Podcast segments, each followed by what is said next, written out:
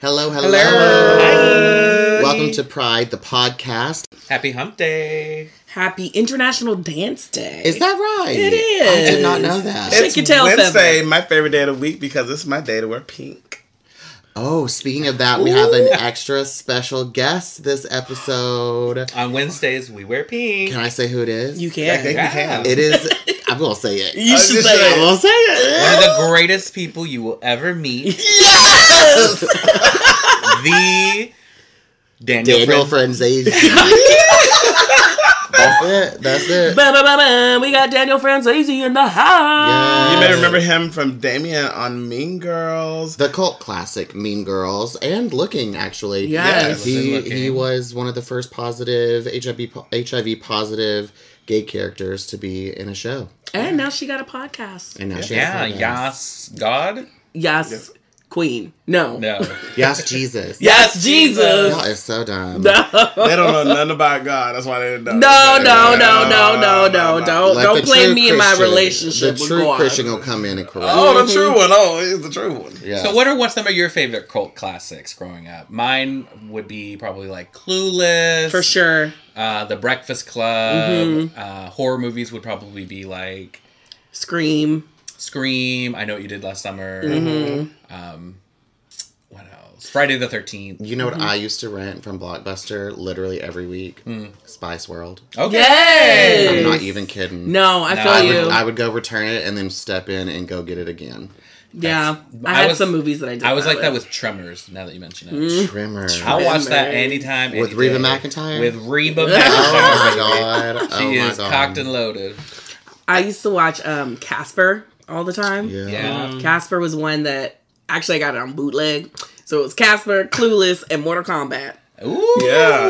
I We got that bootleg in Harlem, one. and I would, me and my brothers would just watch those. o- Well, me Clueless, they didn't watch that, but everything else we would just watch it over and over and over again. I would watch Showgirls. Yes, Yes, that is a cult obviously. classic. Cult classics. And Obviously. then when it mm. comes to television, like Buffy the Vampire Slayer, has Mm-hmm. always like I pretty much can mm-hmm. recite every episode. Mm-hmm. Um, so yeah, those are all the classics that come to my mind. Me and my mom used to watch, not that this is really a cult classic of our generation, but we used to watch I Love Lucy Oh, on, yes. That's a cult um, what was that, Friday, Nick at Night, whatever it Yes, was. Yeah. Nick at Night. I used to watch it every It was like night. that. I have Three's seen Company. every episode of I Love Lucy. It's I my love favorite. Lucy. I guess that would be Golden Girls for me. Like I've seen every Mm-hmm. episode. Yes. I won uh, HQ Golden Girls. You did, you did. did. And then of course The Office. Me and Adam love The Yeah, Office. I think that's I think a new generation. What do Yeah, you it's guys think new. classify as like cult classic? Because like you were saying, new generation. Like every generation thinks of something that we didn't think of as a cult classic. Really, they're like, oh, that's to us our cult classic. Yeah, and I'm sure people listening would probably be like, "That's not a cult classic," but it's like it's a cult classic to me. Right. It's, I think it's Right. like it's a collective group who appreciate. Yeah, they Because because the- basically, yeah, they beca- stand whatever it is. Because the movies weren't necessarily popular. I think about like Showgirls. Like it was actually, I think it received a Razzie for like worst film and like worst acting. But it's not based off the storylines or the acting. It's more based off of what it did to a particular generation. And everyone, I know I wanted to strip when I saw Showgirls. um, And you're still doing that now. I'm still stripping now. I'm not making much money or success, but I'm just gonna keep my mm. mouth shut. keep your mouth, keep your mm. thoughts to yourself. You mm. stripped and won. There's some hoes. Oh. Oh, I I would did. say yeah, he Some did. He was a one we watched the Players Club. the I was other gonna say that's probably a good cult. Braden had never seen it before. I hadn't. It was so good. It's so good. Mm-hmm. Bernie Mac is a comedic genius. oh my god, he is so crazy. Friday is a cult classic. Friday is Like- Friday. Like- I can every single time I watch the movie, I'm gonna laugh and I can mm-hmm. quote the whole movie. Yeah.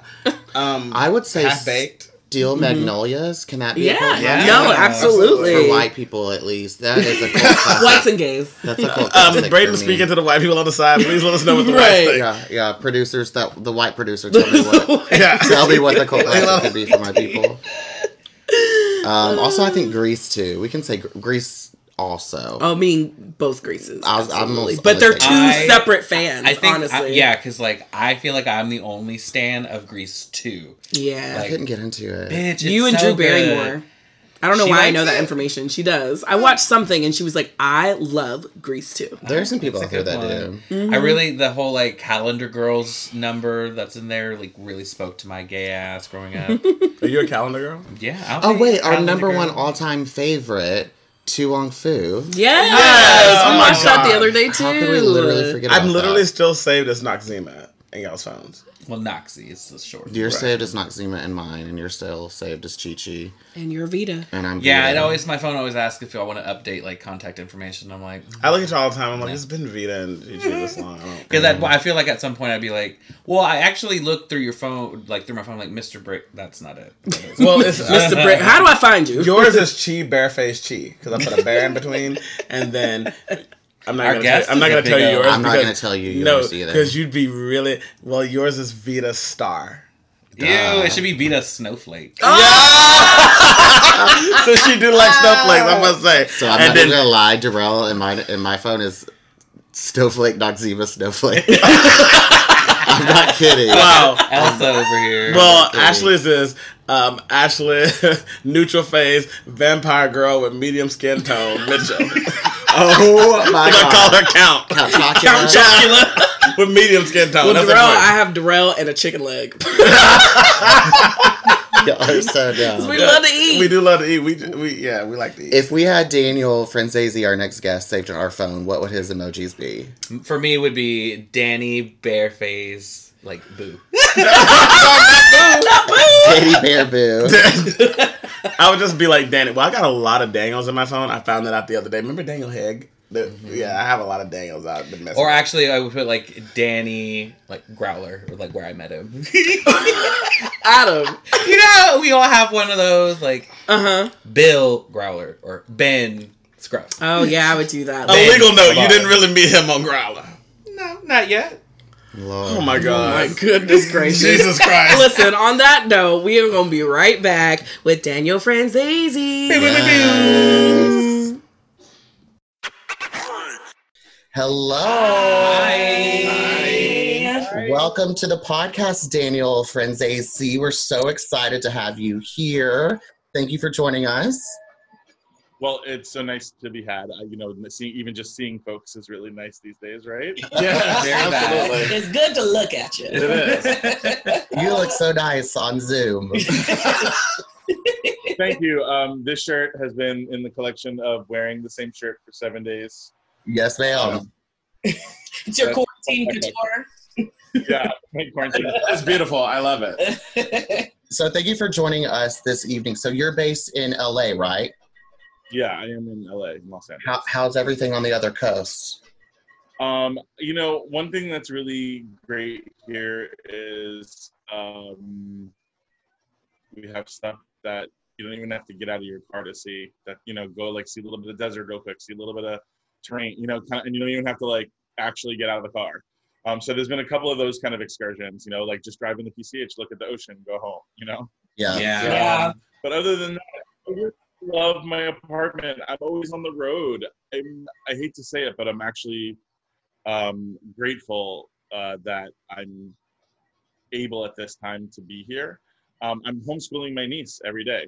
It's insane. Please. that's so Oh, I love that. So, A like, lot of when people I- are saying that. like when in my life that I'd be able to do something like that. Like she needed the help. You know, I was originally helping with her tu- getting her a tutor, but Mm-hmm. um, the tutor doesn't work now because of social distancing. She's Right. at home. You know, my brother has his own business. My sister-in-law works all day from home. Like, who's gonna do? What, what am I gonna say? Oh, I want to sleep in more because I was playing Zelda late at night. I mean, that's an excuse that I have you used. love That is- Zelda. You do love Zelda. I, I finished it. I finished I Breath wanna of the play. Wild. It's so much fun. I want to play. I want to play, it's so much fun. it's Um, really great. I've been playing Breath of is. the Wild again. Uh, yeah. So Yeah. Well, apologies for the background noise. I don't know if you can hear it, but we here in New York City have a clan of first responders appreciators, I guess you can say. appreciators. That's- That's good. They're, That's good. they're outside just saying thank you with their pots and pans and musicians And playing their instruments and, and everything. So um, we're just recording right over them and sharing their love love. that energy. Like Yes, that's spreading Yes. the love.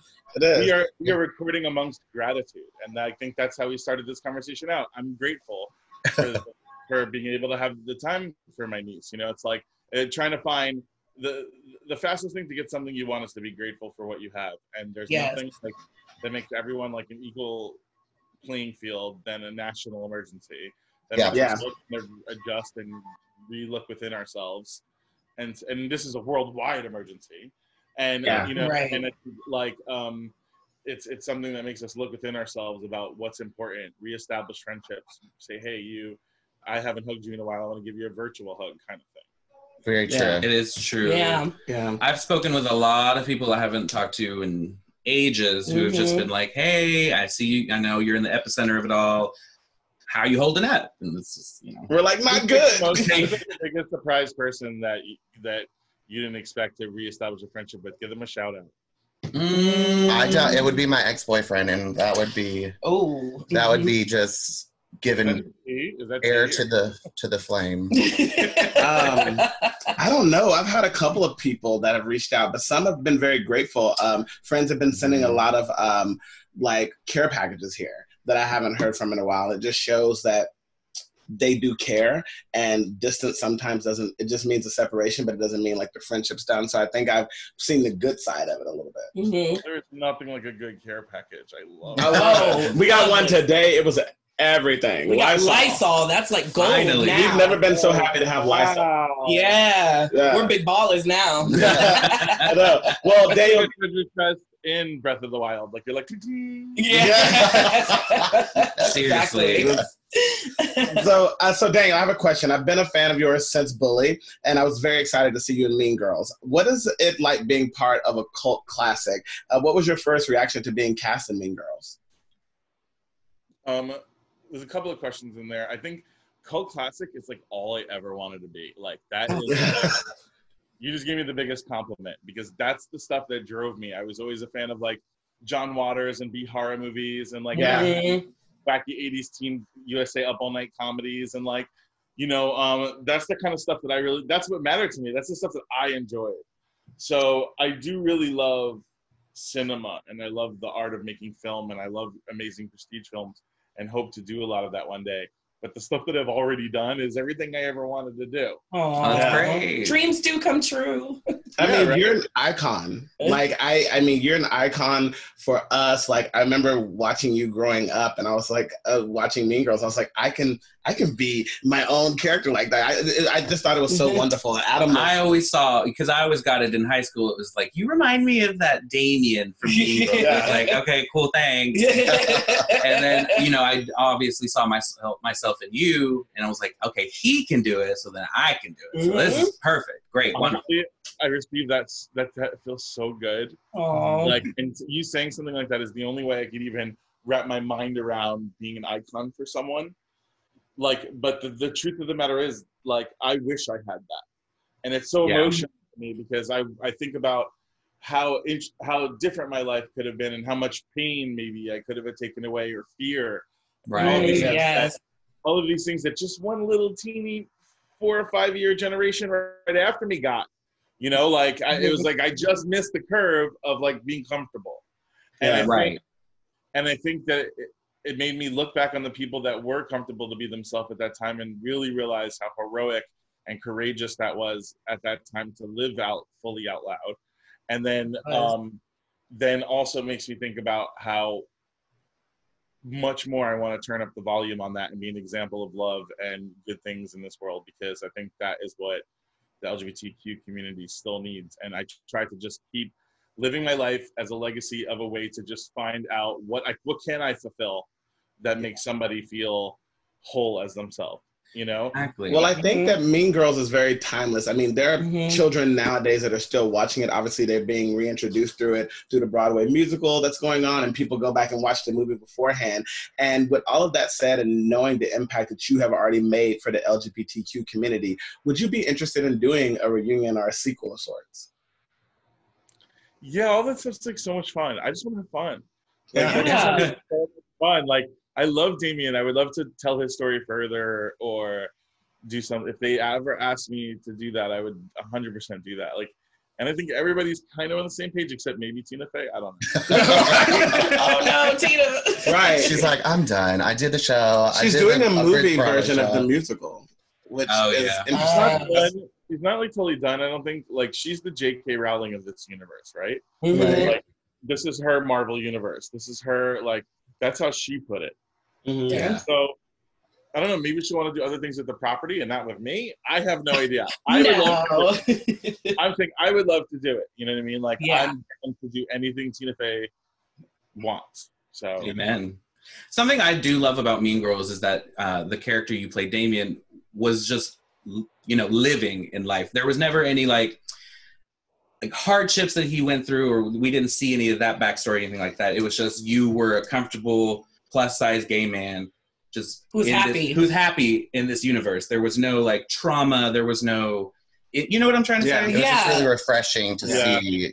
I think Exactly. Jennifer Right. figured out like, okay, high school isn't the end all be all. This shit's almost over. Right. But, like let's we're gonna get to the places that we want to go. That and I think this is a good lesson for a lot of young queer people who don't feel like they were that, that they're in this intense, uh, toxic, masculine leaning, like heteronormative environment Mhm. um, pushed on them from Disney movies as a child through every kind of structure of everything, colors and schemes and lines and everything in school. yeah. That they're just like, if you feel trapped in that, just know that that's not the end. That's the, that's not even the beginning. You start after high school. Right. That's when you get to go to college and explore all the things that you want to be and find your tribe. And Yeah. be, I was the only drama president, but when I went to college at Florida School of the Arts, all my friends were the drama presidents. right. Exactly. you end up with your tribe. And then yes. what's actually interesting about that is when I was in, you really find yourself because when I was in high school, I was like, uh, my identity is drama president. And then when I got there and everybody else was the drama president, I was like, now who am I? Yeah. yeah. And it really, that's when you really start to grow. So if you're just, if you're like under the soil and you feel like you're whatever, that's just because you're like some orchid. Just let it, let the bud grow, let it come out, you know? I love mm-hmm. that. I love that. So And when that was the mood of Janice and Damian and Mean Girls. when would you say that your orchid like fully came out? Was it during Mean Girls? Was it before Mean Girls? Was it at, in Looking? When when would you say it was for you personally? I feel like mine was like a desert flower because it was like some years it didn't bloom.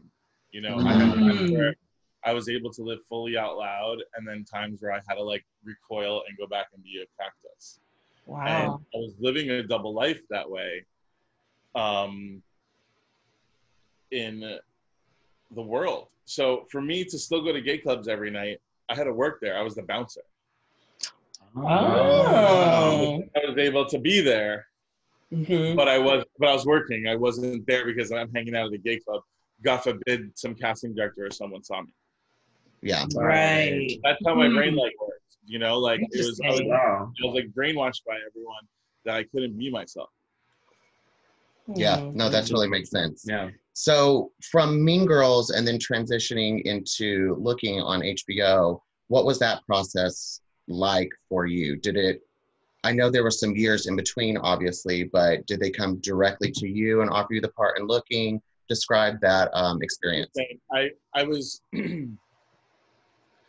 I was like uh not working for a period and then I started and then I was like working on like filmmaking and doing some different filmmaking projects and then I got a movie offer Mhm. and I was doing this movie, and the character in the uh, movie was gay, and I was like, I should come out and just come out now. It's like I want to do this movie, and like it's like it's silly that I haven't come out, you know. And then the 10th anniversary of Mean Girls happened, and I had gotten all these fan this fan mail before, and I got a letter from someone that said uh, when I was in eighth grade, I was tortured for being chubby, and I was uh, beat up for being a sissy. But then your movie came out, and when I got into my freshman year of high school after that, on the first day of my freshman year of high school, the popular senior girls walked up to me and said, You're like Damian, come sit with us. Oh. Oh. And he, oh. he was like, he was like, Thank you so much for changing my whole life and making turning me popular. I know it was you. He's like, I know it was that movie. He's like, and I don't know if you're gay or not. It doesn't really matter. He's like, but what matters to me is just like, thank you for giving me somebody that I could look up to and say that was me and feel comfortable saying that. Wow. It was so humbling to hear that when I tell you, like, it was so humbling because I didn't have that and I still was hiding who I was. And here's a person who's able to fully live out loud due to my art, but yet I'm still sheltering my Right. true self. Yeah. yeah. So I wrote a letter um, in IndieWire to Damian, basically thanking Damian for doing that for my fans and helping me come out as well. And Right. you know, um, after that, so I had done this movie, I had done that, and then um, I knew that the Mean Girls anniversary was coming up. So, man, when they do those "Where Are They Nows," they don't know where the hell I am. You know, what I'm saying? yeah. Like, I, got, I got a sold out tour last year. They won't say that. They'll just be like, say, "Oh, and he was on CSI in 2009." I'd be like, "It's like I do, I'm doing shit." Right. Right. right. So I knew that I didn't want them to have old pictures of me or whatever. 'cause I had like the beard and like I was, you know, doing.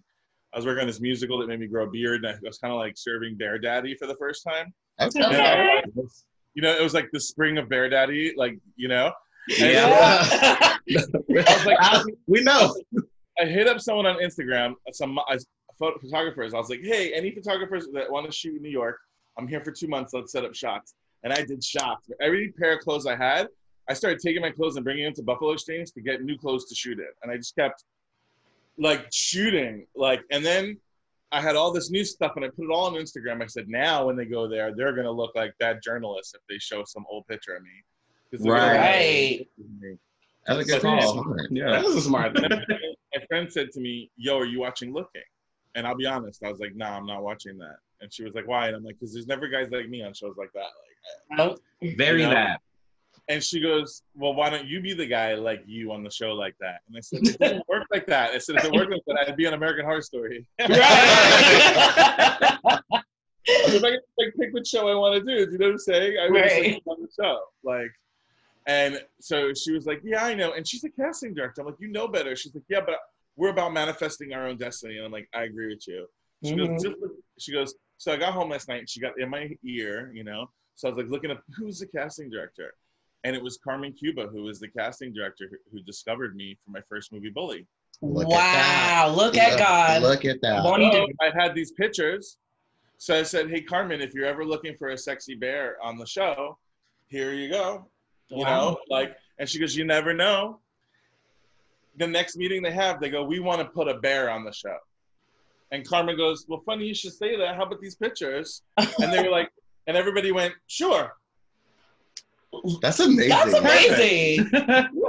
and it just like happened like that. And then the next thing I know, uh, the creator of the show is taking me out to breakfast and telling me the story of my character and the fact that he'll be HIV positive, but he'll never be sick, and he won't be loved in spite of it. He might be loved because of it, and that he's going to be pursued by one of the hot leads, and that he's going to have be fully confident. And I was just like, and he was going to like play with gender with his clothes and. He was going to work at the Larkin Youth Center and be a teacher for trans kids. I'm like, this is my dream queer role. How Aw. Yeah. like how much I'm out of the closet and what an affirmation now to be hugged and not get it just because of some press or whatever, do you know? Right. Yeah. This all happened right before I wrote the letter. That's Wow. And then when I wrote the letter, it was like the icing on the cake for maybe the executives at HBO. Right. The creative was on point. Yeah. all right. And then it was just like God put it all in order, you know? And that's why I say with this time, I feel like God's got it all in order. It's not my business. I'm just gonna keep being How- creative. Hallelujah. Amen. That's so true. and it's not it's not my job to know what God's plan is. I just have to keep doing my best. Amen. Right. Amen. Amen to We talk about that all the time. I feel like Mhm. it's all in her hands. She Mhm. gonna deal with it up there, and then we're just gonna continue doing what we can Wow. down here. Yeah. I want to talk a little bit more about your character and looking wh- who you mentioned was HIV positive. Mhm. Was experiencing in terms of characterization for that character one of the reasons that you became such an advocate to spread awareness um, about HIV and AIDS, not only within the LGBT community, but literally as like a national mouthpiece? I had, of course, always um, been affected by HIV and AIDS. I had lost a few friends to it early on in my um, young gay life, some elders, you know, and I had known people who have struggled with it and had known people that have told me issues about even just like back in the day in the 90s about how many pills they had to take and how it filled them up and then they weren't even hungry to eat after that mm. Right. they had a full belly of pill, just like the stuff that they've been through. So I had always been empathetic and understanding of the the HIV community. But then my neighbor, who was kind of like my roommate, it was the best roommate I ever had because him and I never had to live together. He lived across the hallway. So mhm. I'd wake up in the morning and I'd be like, coffee? And he'd be like, in an hour. And I'd be like, see you then. And then in an hour, I'd show up with my dog and he had his dog and we would have coffee and we would chill. And it was like the best roommate kind of stitch. You know what I mean? 'Cause it's like- Yeah. Yeah. But he ended up becoming HIV positive and he stopped talking to me when he found out. And he mm-hmm. didn't take any medication and he locked himself in his apartment and he would avoid every all of our friends and we could I went from being having like a best friend to like not or like who was like a brother to me to like not even getting contact from him. And when I finally figured out what was going on, when like I literally almost one day like broke the door down, the only person I could think to call is the top. And I had known Elizabeth Taylor's grandson uh, for about two years. We partied together, have a good time out, you know, like different parties. He was friends with a- with like Kyle Mooney and a lot of comedians that I knew Uh-huh. and like we were all we all used to hang out together and do funny things or whatever. And um, he asked me one time. He called me up. He said, "Hey, Danny, I need some. I need a band." He he knew at the time I was hanging out with someone that had access to a lot of bands, and he's like, "I need a band for like amfAR. Do you know a band?" And I was like, "No, you know, we had tried to work on different things. It never really landed." But when I found out that my friend Ryan got HIV and that he was locking himself in, I was like, "There's got to be some way to get drugs delivered here." Do you know? Yeah. But, like this like th- that's got to be like a thing now you know and i'm like i'm gonna figure this shit out i'm gonna ask the top so uh Qu- so quinn lives in um brooklyn but i called him and he's like i'm in la right now and i'm on my way right now to go be the, the new managing director of elizabeth taylor aids foundation and we're gonna go look at this building that my grandma built like come with us and i just was like like i couldn't have driven out of there fast enough I show up. I meet Joel Goldman, who at the time was the managing director of, of Elizabeth Taylor AIDS Foundation. He's moved on to other things. He's always moving on to different charities and blessing them with his presence. Uh, he's incredible, my mentor. Uh, but he solved the problem in like a second. He got Ryan to meet like the number one like specialist for HIV in like the country here in LA Uh-huh. and got to talk to him on the phone and find out what was going on. Got him his care. Got it. Got it. Found out where it was covered in his insurance for him. Helped me like get him on track. And Ryan is like, happy and like undetectable and like no longer in uh, in risk of like, you know, the suicidal things he was going through at the time. Yeah. Yeah. That's I saw firsthand how that happened. It was just like, and I was like, I want to help more people. Like, and at the same time, I get to, I have the breakfast on HBO, and they tell me the character's HIV positive. Like a day before I go to this happens, Wow. Right. and I'm like, Joel, I really can't tell anybody yet. I'm like, but this is the tea. Like, I'm gonna play an HIV positive character. I'm looking.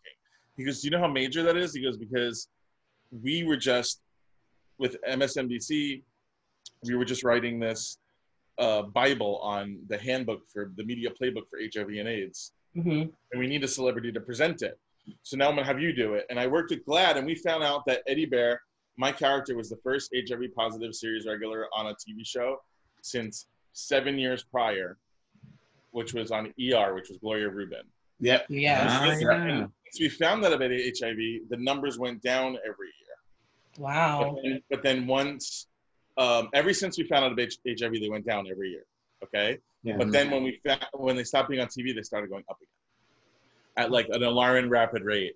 And the reason that was is 9/11 kind of changed everyone's scope. People stopped wearing red ribbons, and now they were wearing ribbons for 9/11, and it Mhm. just changed people's like s- uh, scope on it. Plus, people were living longer, happier lives on new drug treatments, and it wasn't necessarily a death sentence anymore. But the story became less of a hot topic.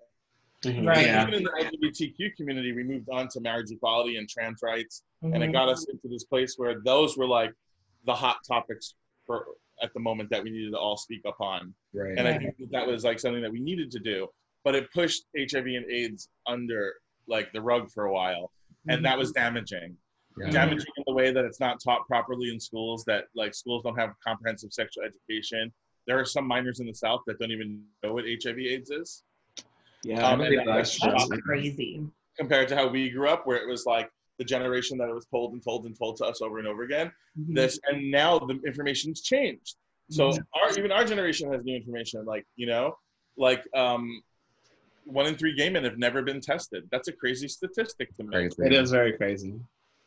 and i think that like um these are things that we need to change and so we we lobbied, and I really truly think that the work that we did with GLAAD and with Variety, doing a roundtable with Gloria Reuben and uh, and um, I just think that it, what it did was it made room for uh, How to Get Away with Murder and Pose and all these other Yeah. shows that have to tell more stories about HIV positive characters. Yeah. I mean, Yeah. there's a lot of stories being told, and you know we're seeing an effect now in places of knowledge and stuff because of those stories being told, which leads all the way back to Mean Girls and the point of like everything that I do is that representation matters. Like mm-hmm. like the more you can be, the more you can be seen, the more something is spoken about. We saw it in the in the HIV statistics. It's in every statistic. Like if you're represented, you feel more whole and you're able to be seen. You know. So Yes. that's why I'm, that, that that that's something in everything I do. I do my Italian mom skits. I do that because there isn't a lot of Italian comedy content out there. yeah. Mm-hmm. Yeah. So there needs to be more. Like so that's part of my culture. It's my job to do it. What am I waiting for like someone else to serve me my Right. Amen. Right. My the mama's meal? Like I gotta serve that meal to them. Do you know? Right. So my mama makes meatballs, right?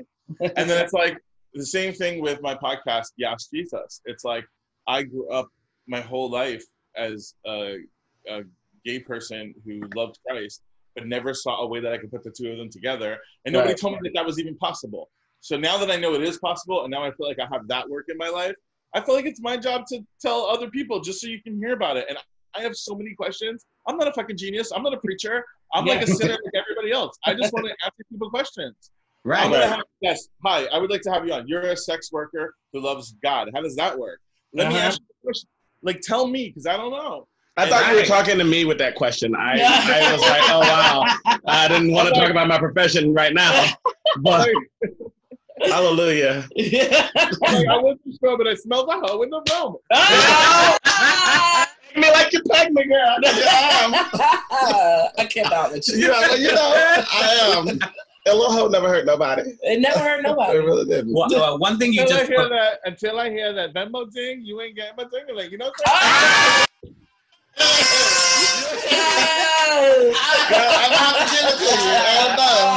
Hashtag. Hashtag. wow, that's a good one. That's That's brilliant. That's brilliant. I love it. But I'm like- trademark it because I'm gonna steal that one. Uh, Um, but something you spoke on a minute ago, uh, you know, about representation matters. Like as a fellow big boy, I appreciate you know all the social media posts that you do. Your hashtag Big Boy Summers, hashtag Big Boy Fall. Um, and I'll so have you always too. just what's that?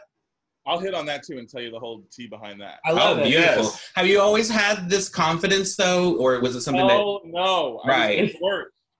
I was the kid in the pool with the shirt on. Me Yes, too! me too. I shared And a shorts. room with my brother until we were 18, and he didn't even know if I had hair under my arms because I never let him see me. Me that my body. I think like in a weird way, the way I felt about my body. In some way, it's it's impossible for it to be fully, but in some way, it helps me understand the trans experience because I felt like I was not in the body that I belonged in. Like, and I Wow. I can relate to that. Yeah. I had such a hatred for my own body that was put upon me by other people and media and images and not seeing an example of anyone that looked like me. exactly. And when I mm-hmm. see someone that looks like me, that person's like making fun of themselves. Do you know? And like Yeah. Yeah. It's like it has to be a chubby farm, you know, fat farm movie or something like with a bunch of chubby kids, you know? Mhm. Right. And then to look back on pictures of myself and realize that I wasn't even chubby as a kid, like yes, I were have. just talking about I that. had that experience the other day. I was like, wow, if I could go back to this high school moment, like I looked good as fuck. But then for some reason, I had this mentality that I wasn't as good as everyone else. Mhm. Or who through around me. separately. We have to, what we have to do is we have to figure out a way. It's like so conscious. So I've had a couple of conversations with people. The first big boy summer picture I did, I was like, do I wear a tank top or a t-shirt to the pool? I was on a cruise and I was going back to the pool. And I was like, a tank top might be too revealing. And I'm like, a t-shirt, I'm like, I'm at the fucking pool. now I said, now I got to take my shirt off and show it to everybody. And then I could go to the pool and enjoy myself because a million fucking people saw it or whatever. Right. Exactly. Like, who cares? Right. So I had a little moment. I was in my feelings. I wrote this little thing and I sent it out. Well, it really hit people and their core. Yeah. So it, it, it encouraged me to do more. Anytime I saw something on my body that I was like, I don't like, there was one time I was getting in the shower and I saw like a little bit of my love handle. And I was like, oh man, You know, where you're like, I didn't really see that angle for a little bit. Oh, look at that. Then what I did is I just fucking turned my head, put the phone up, took a picture of that little angle, and put it online. Yeah. And I Yeah. made myself fall in love with it with all the people that were like, that shit looks hot. Right. Yeah. A couple of, so I, I say this to people all the time. I'm like, first of all, like, it's no, you could see that I have a big belly with, with a t-shirt on. hmm If you're going home with me, there's no, you know what you're going home with. I know that's right. That. You maybe felt on it a little bit in the taxi. You know, you maybe like you saw me when I didn't even know, it. I was like going and and you know handling the coach back. You saw me looking at me already, kind of checking out my gadunk gadunk. Yeah. You know what you're going home with. right. So Yeah. When I get home, why do I not want to slowly take my shirt off and get scared? Yeah.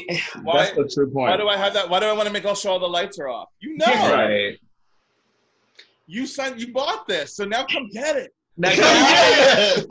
Now I'm like, feel all over it, explore it. Like that, you never, you've never been with a guy like me. This is what it's like, baby. Feel this. Like Yes. And that kind of attitude makes people. they- People just want to have fun and fuck. Uh, Amen. Yeah. Yes. Amen You to don't wanna, that. like, so it's like just go have fun with yourself. You've got one body. Yeah, there's some things we all want to change about ourselves. Yeah, I'm gonna be Sure. like, Yeah. I'm not, not gonna lie and say I think I'm perfect. Like I look at myself sometimes and I'm like, oh damn, this is jiggling just a little, too you know, or whatever.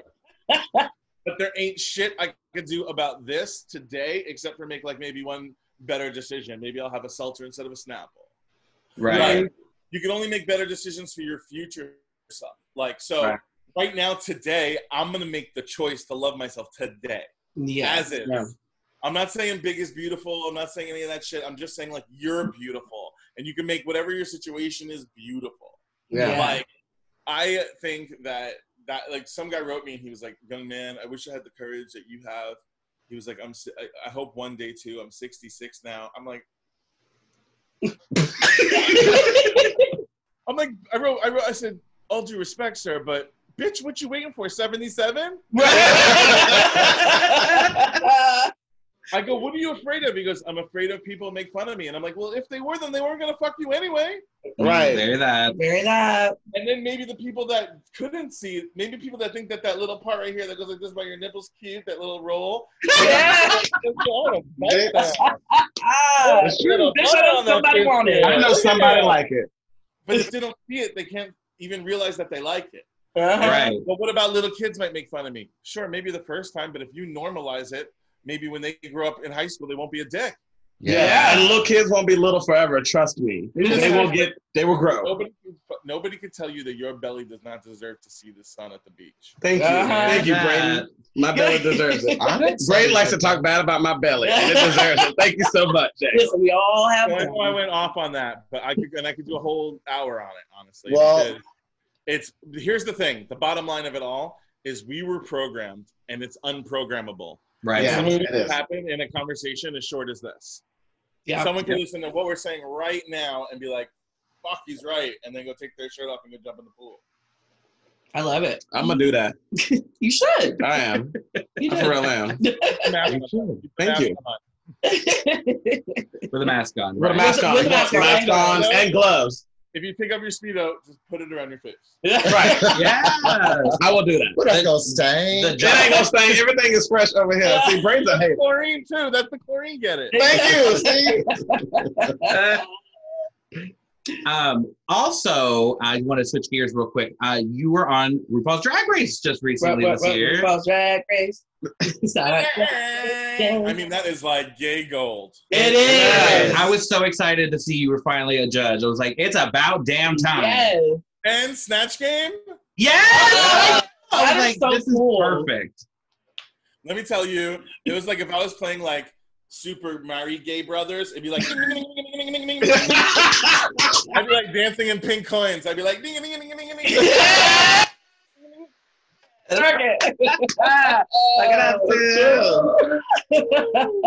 So, what was your experience on that? Like, yeah, give us the tea. yeah, Yeah, tell us, tell us that RuPaul was rude because I know she is. No, stop it. Paul has been my friend for a long time and is fabulous. Oh, All right, I love good it. to hear. RuPaul is a boss, and RuPaul also it takes a lot of you ain't if you ain't uncomfortable, you're not doing drag. Mm. Yeah, Right. right. And you want a lot out of Rue. When they get Rue dressed up in drag, she's always doing like seven things that aren't even on the show. You're like, damn. Or like, anytime I've been around Rue in drag, like at the finale, she'll be like, "Hello, life ball," and then she'll be like, you know, "Happy Sweet 16, Qatar," or whatever. you know, That's amazing. It's true. It's like if you got me in drag, you gonna get. I'm gonna knock it all out. Yeah. Get everything you knocking need. them all out. You know? Yeah. Like, That's so. hand over fist, taking back the dollars. Ain't no shame in I know that's right. I Collect that it. coin. Secure the bag, sis.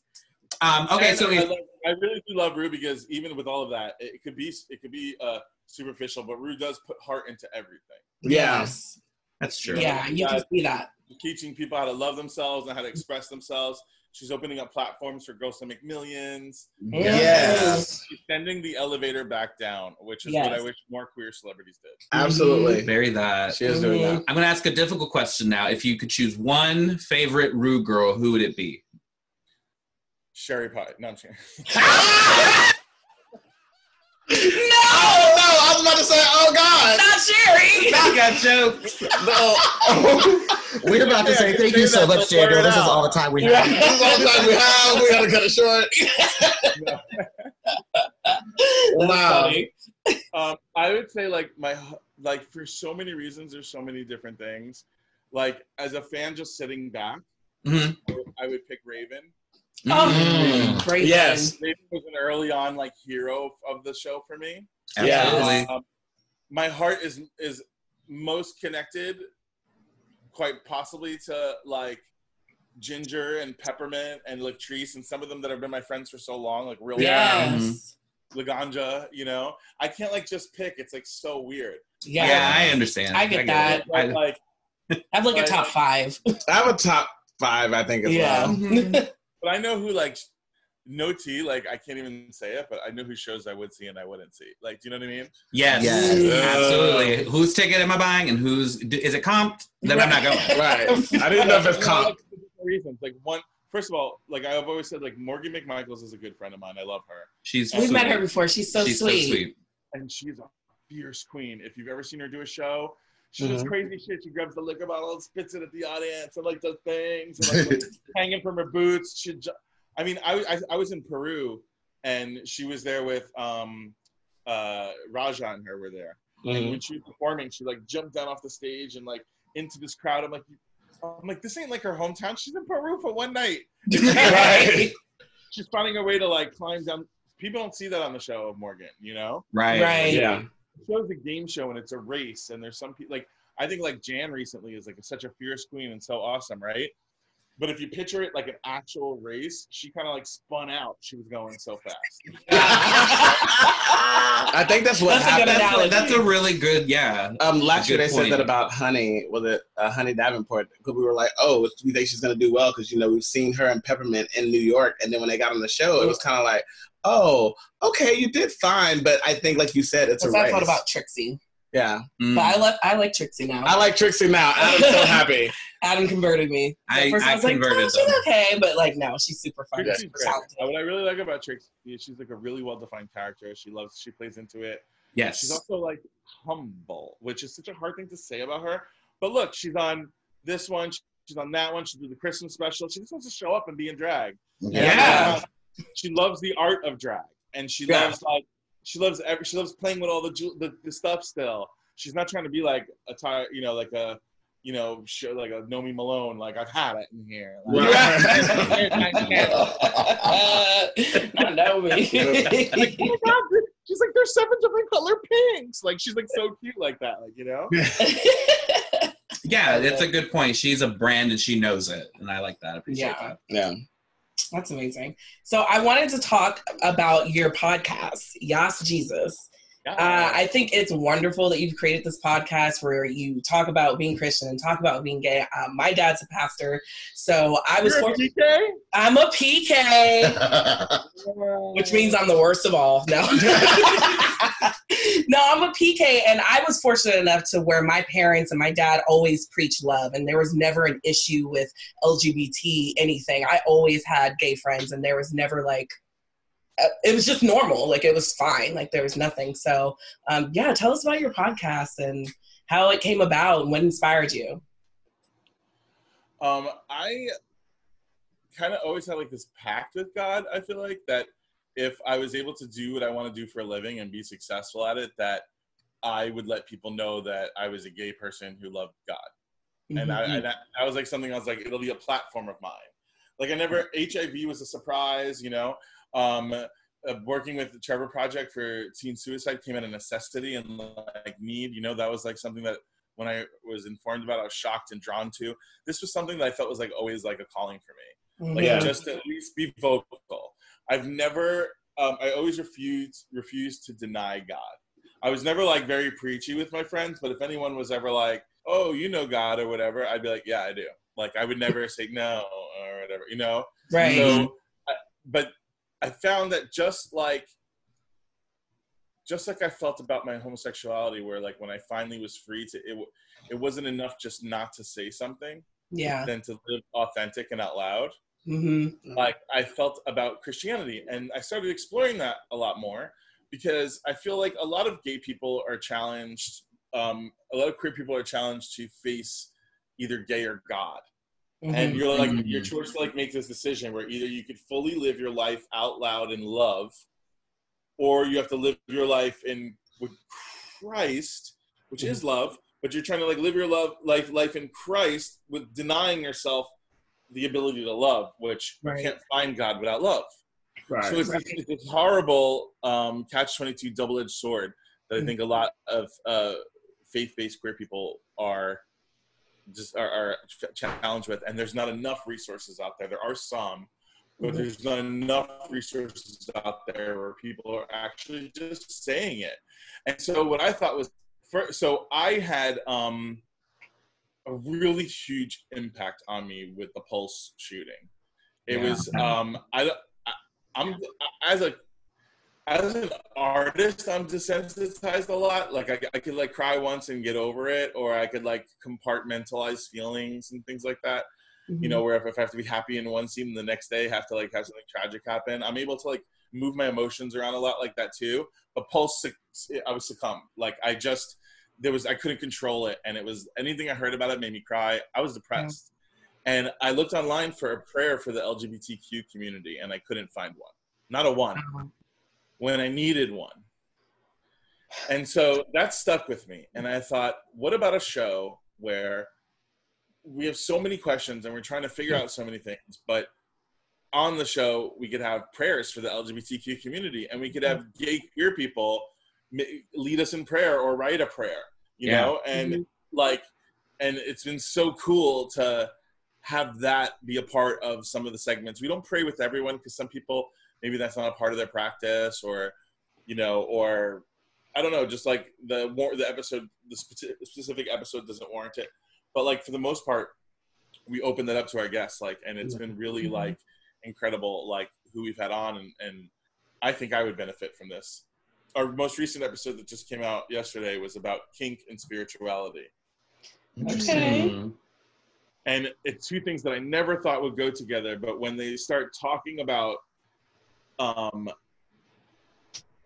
how close that it gets, I, I don't know. It's just such an interesting topic. You should listen. I'm not even going to go there. Oh yeah, Yeah, yeah. no, we've I- I- subscribed. Yeah, we subscribed. I haven't gotten to the latest episode yet, but Yeah. I watched. I listened to the first few, and I Yeah, it. but in, in, in this experience, like, so we've only had I think like five episodes come out now. Yeah. But we have we've recorded like we've recorded over ten, and Okay. it's like in this experience with each with each thing, I'm learning something so new and considering a new lens and a new way to look at stuff. Yeah. You know, I think that we're taught one way to look at the Bible, and a lot of times the Bible is given to us, pointed at us. Where I Mm-hmm. feel like the Bible is meant to be what did it mean as a historical text for what it meant of people of the day, um, as a modern day guide of how to live your life today, Mhm. and then as what it will mean for the world of the future.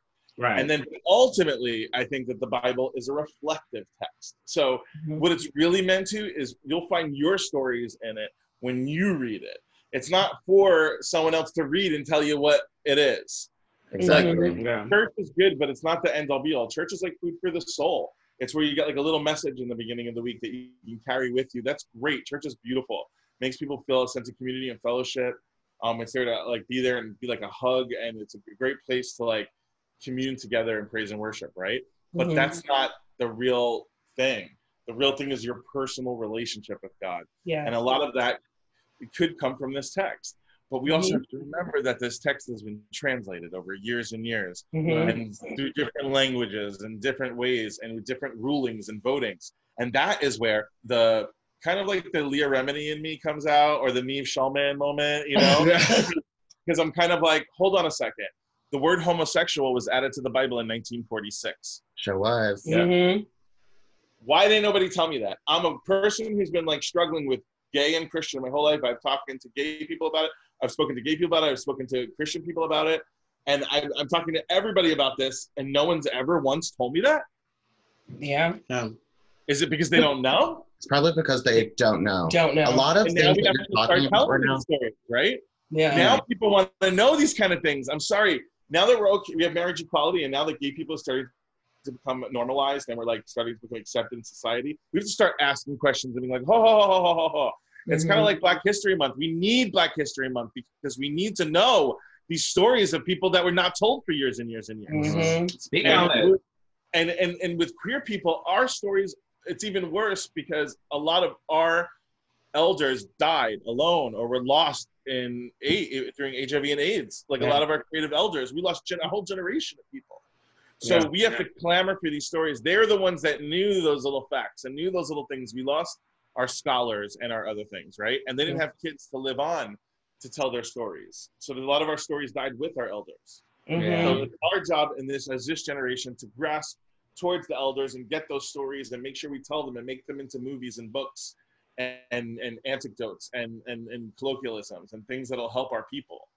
Yeah. And I think that's no matter what people want to say about what Rue does, Rue does that all the time. There'll be a segment about Stonewall, or there'll be a segment about Marsha P. Yeah. Johnson, or there'll be a segment talking about even Madonna and or, or Elizabeth Taylor and like the effect that these women have had on the gay Mhm. community and and and Rue will take the time to make sure we have to keep repeating it and repeating it and repeating it and repeating it because we're making up for it's the same thing like I said with um uh Black History Month we're making up for lost time of it not being said Uh-huh. Right. Yeah. so I it, it, so it has to be over repeated we'll make songs and limericks about it we'll make cartoons about Harvey Milk and we'll just try to figure out ways to kind of keep repeating it over and over again until people know who these people are Right. yeah. Yeah. I mean, Dan, you got a little preacher in you. You've been Well, let me preaching. tell you. I love to hear it. I love I'm to gonna, hear I'm gonna close on this. I'm gonna close on this because I know you know we could talk about a lot of these deep things Yes. like forever and ever, you know.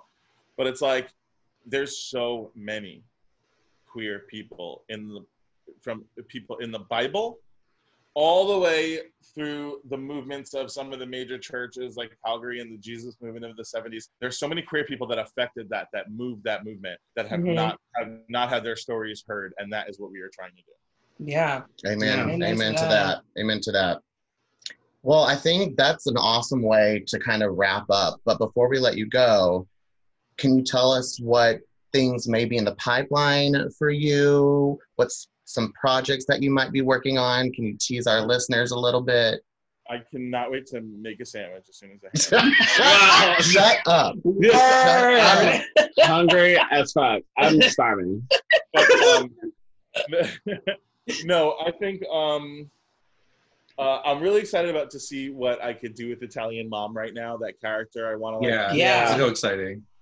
Try to push it. I'm just getting my feet wet trying it again. So like, you know, um, the more support and people want to leave comments and subscribe and all that to my YouTube page, the, the better. Um, and uh, this podcast, I'm, I'm, I'm just excited about it. I'm sure once the world opens up again, I'll have other comedy things coming forward. I think maybe even putting together a lot of these little Italian mom things to an evening with Italian mom type show. I Yeah. love that. Develop, You know, I'd um. I'd love to see I it. can't wait to do stand up again. I miss doing stand up. I miss my tour. I miss the college kids. I miss the audiences. I'm like Mhm. really kind of fiending for the energy again. So hopefully soon, um, with prayer uh, and cleanly hands. and putting it out And- there. And definitely we'll have you over um, on Pride, uh, the series as well, Daniel. So you definitely can come play with us. yes. Well, you can come sit with me anytime. Oh, Okay. that. Love that. We are in LA a lot. We are in LA a lot. We would love to link up at some point, get some coffee, Have some brunch. smoke a blunt. Whatever. blunt, you know. you could come over and hang out, but I got nothing to offer you, not even a piece of cake. We'll bring the cake. We'll bring We'll the bring cake. the I got the cake. Oh, well, come on over. I'll put a pot of coffee on. Thank you, Daniel you, Daniel. Franzese, Entertainer. We love it so much. That was so much fun. Thank you. Yeah. Thank you so much. Thank you. Thank you. Be safe. and we'll be right back, guys. Welcome back to Pride the podcast, you guys. Welcome Daniel is hilarious. Hilarious. That's He's my, so new, great. that's my new bae. Oh that's oh your my new That's my new god. bae. Does he know that? And not yet. I mean, we set it up in that. In Spray the, you with in- water. right. In the interview, I was like, "Oh, we should go for a coffee." Oh And my you see he probably and he was like, that. "Huh? I can't hear you." Right. Right. Oh, it's breaking up. You don't want what you got. I had no idea that he was so Religious. religious. Yeah. Me Involved either. in the Lord's work. Yeah. He was preaching. He was. I was like, oh, you a little preacher. I see you. Yes. No, that was it was really great, and I loved how like deep he got. Like I was just like, all right, you talk. I'm tell gonna me let you talk, right? Yeah, you giving me information that I need to hear. I know. And uh, what he was saying about all the like kismet stuff Mhm. about Yeah. he was the friends of the casting producer at Looking, and her next meeting they were going to cast a bear Mhm. role, and she said, "Oh, I happen to have all of these pictures that right. Daniel had just sent me." Exactly. God was like, "Okay." right. Anyway, I thought that was I thought that was really inspiring. So Mm-hmm. God, if you if you listening, Help! uh, God, if you're up there, help! If you listening to us, uh, we struggling. we sure would like to be part of something. Now, if you can get to. through to unemployment, please. No way, no way. Oh no! I would love my stimulus check. That would be real nice. Trump is tweeting too like I much. say. He owes me money. You you on Twitter too much. Where's my money? Run me my money. I did that little stimulus check thing that you that you sent me, and it was just like error. oh wait, what? I'm gonna do it for you tonight. Yeah, please. I'm gonna do it for you because you need it. They were That's like, me when nah, I get on the, the, the scale. It said error. Wait, no, scale says error too. Okay, no. Um, I thought Daniel was great, and I it was an honor to have him on. And like for so many of us that were young LGBT to talk to someone that mm-hmm. really shaped our lives as you know we were growing up and seeing Mean Girls and you know all the other projects that he's done since then. I just thought it was great. And FYI, the movie Bully was like based off of a real life story. Mm-hmm. Like Yeah. it, was, it was based off a real life story, and That's one of Taco's favorite movie. We watched it like Yeah. here recently, and I was like, oh my god, that is Daniel Franzese just over there, just doing his thing. yeah. Mm-hmm. I had no idea that Mean Girls was released in 2004. Yeah, girl. That we were so I was sophomores. I was a ago. senior in high school. Yeah. That's literally half my. Oh, I thought you said you were a senior citizen. Actually, Sorry. No, you didn't. Yeah, I Don't did. play me. Don't do me. Don't do we were like 15, so Yeah, we were like I was at young. the height of Yeah. our like. I don't think I was even out. N- Absolutely, I I was- was, definitely not. I was out. I had a flag and everything. Yeah, you were out the day you were born. yeah, Yeah, well, you came out. But you know what? And I'm proud of that. Y'all are welcome for me shaping y'all's lives. hmm yeah, no, Mhm. that's true. Thank you, Adam, for Well, giving me that acknowledgement. I will say I did love. He was like uh Raven would probably be his I like love Right. Raven. if because I was like I, you need to name one. Right. Yeah. Like, I guess if I had to, it'd be He Raven. said Sherry Pipe. that okay, yeah, that was But funny. Uh, also, was good was he was like, there are those who I will buy tickets to a show, and then there are those who I will not. And I was like, damn it, spill the tea. I know. He's not gonna spill the tea. He has to be professional. Yeah, yeah, maybe we could have bleeped it. Maybe if We y'all go on this coffee date, Adam, you can find out. I sure would love to. He said, I come over, I'll put a co- pot of coffee on. I was like, I'll bring we got to be there too. So Huh? Yeah, we Y'all can wait in wait, you just show up. He's like, "Where's the rest of them?" Oh, it's just me. And then what cake you plan on taking? Uh, what cake you all, plan on? all these chocolate cakes. He Oh, so "These me and. Ashley. No! well, what? That's you, you two bum bitches. you gonna run it out with your backside? All That's right. okay. That's okay. I know somebody like it. I know somebody want it. Yeah. Good lord. Well, he was a fun guest. No, that he was a lot of fun. Yeah, and he was seemed like he was just an old good Judy, just right. catching up. Felt so natural. Mm-hmm. Mm. Well, hopefully we'll get to see him when we go to LA. We will. He gonna be ducking endogenous. Right. No, No, no, no. no. He's gonna have lunch with us, have brunch with us for Yeah, sure. We're definitely gonna do brunch. Yeah. we love brunch. We do love brunch. We're gonna cast him in the next season of Pride the Series. Last Hello. And the role he's gonna play is Adams and on the Bay. next episode, uh, Pride the Podcast, we will be discussing. He ain't playing Adam's Bay. You ain't got a bay. We taking all bays from you Why not? because Adam is destined to be like. alone. well, I got I no feel you, man, I got no money, I got no employment, I got no job, I got shit to do. No, No, Adam, you got every- you got friends. You got us. We're talking about the scripted character. yeah. Oh right, yeah. You're like, this isn't about you. This is literally about you. Adam is the heart of the show. He's supposed to like not worry about a relationship. and on that note, we're going to say a big thank you to Daniel Franzese for taking the time to speak with us and being our featured guest on today's episode of Pride of the Podcast. yes, yes. Yes. thank you, Danny. And please, uh, you know, go follow Pride at Pride the Series on Facebook, Instagram, Twitter. You can also follow me at I am Darrell Anthony on Instagram and um, Darrell Anthony on Twitter and Darrell Anthony Facebook page. You can find me at Boxed Wine Poppy with a zero. Instagram, Twitter. It is not safe for work, so just be aware of that. Even though you're at home, I don't give a fuck. what you got on your uh, Twitter that's so nasty? Well, I don't retweet a lot of nasty things. I just like a lot of nasty things. How nasty? Anyway, Not Ashley, safe for work. you can find Ashley. I am pure and of him at Ashley Aaron M. Wait, Unlike Adam here. right. I definitely saw some of you like this long. Well, What? Uh we'll uh save that for next Not episode. me. yeah, I did. Well, who did it? It was another little chocolate drop who liked it. Uh huh. There's a lot of us. No, wait, wait. There's a lot of drops. I Yeah. saw. Well, it was nice. What you what you like? Oh, you can you. find me, Braden, at Mr. Braden Bradley on Instagram and Twitter. He may send some to your Instagram inbox. Oh yes, and, And- follow Danny at What's Up Danny on Instagram and Twitter, Yes, and go listen to his podcast. Yas Jesus. Yes, Yes, Jesus. Jesus. Yas Jesus. And on that note, yes, God. All right, we'll see y'all next week. Wash your Um, hands. oh, hear us. And wash your ass. Wash your safe. ass. Be safe out there. Oh, grrr. Bye. Bye. Bye.